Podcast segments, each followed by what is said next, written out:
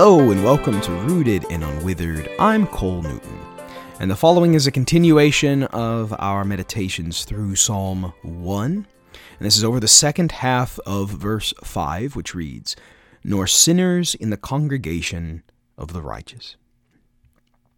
In the first part of this verse, the psalmist made the declaration that the wicked will not stand in the judgment. Like chaff that the wind drives away, they will be driven away from the presence of the Holy One on the final day. Which brings us to the text of our meditation now, the second half of verse 5 Nor sinners in the congregation of the righteous. First, we should note that sinners and the wicked are synonymous here. We are certainly all sinners, but those who refuse to repent of their sins belong to the biblical category of sinners. Likewise, we are all wicked, yet the wicked as a category of persons consists of those who reject God's righteous way. This also means that we too were once categorically sinners, belonging in number to the wicked. Yet in Christ we have been ransomed from that path of death and futility. He has paid the debt of our sins before the Father and imputed to us his righteousness. Of course, God's plan has always been Christ to work the salvation of his people.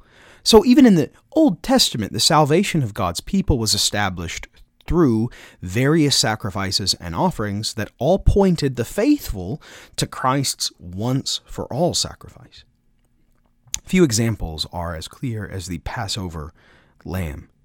As we've been noting in our study through Exodus, the Israelites were in danger of the tenth plague's death because they were just as sinful as the Egyptians were. Being just, God was not going to simply treat their sins as if they had never happened while striking down the Egyptians. Instead, he made a provision for Israel's sins a slaughtered lamb.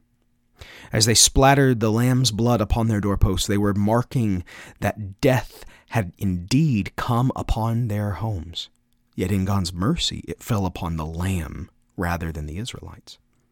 Any Israelite home without the lamb's blood marking it would have been numbered among the Egyptians and faced their judgment. Therefore, as, the Isra- as Israel reenacted the Passover each year with the Feast of Unleavened Bread, any Israelite who did not participate in the meal and feast was to be cut off from the congregation of Israel, according to Exodus 12:19. For they were numbered numbering themselves among the wicked nations rather than God's redeemed people. It is fitting, therefore, that the psalmist would parallel the wicked's inability to stand before God's judgment and the sinner's inability to stand within the congregation of the righteous. The congregation of the righteous are the blessed, those who have been redeemed from their sins by God's abundant mercy. In the Old Testament, that congregation was Israel, and it is now the church.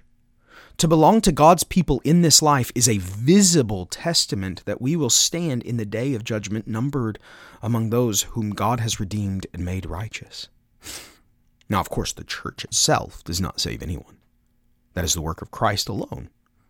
So, there will surely be many among the church now who will prove themselves to have been weeds among the wheat. God does indeed save individuals, yet it is also true that He saves us for the purpose of belonging to others, to the congregation of the righteous, to the communion of saints. Thank you so much for listening. For more resources for knowing and loving God's Word, please visit bcnewton.co. And until next time, grace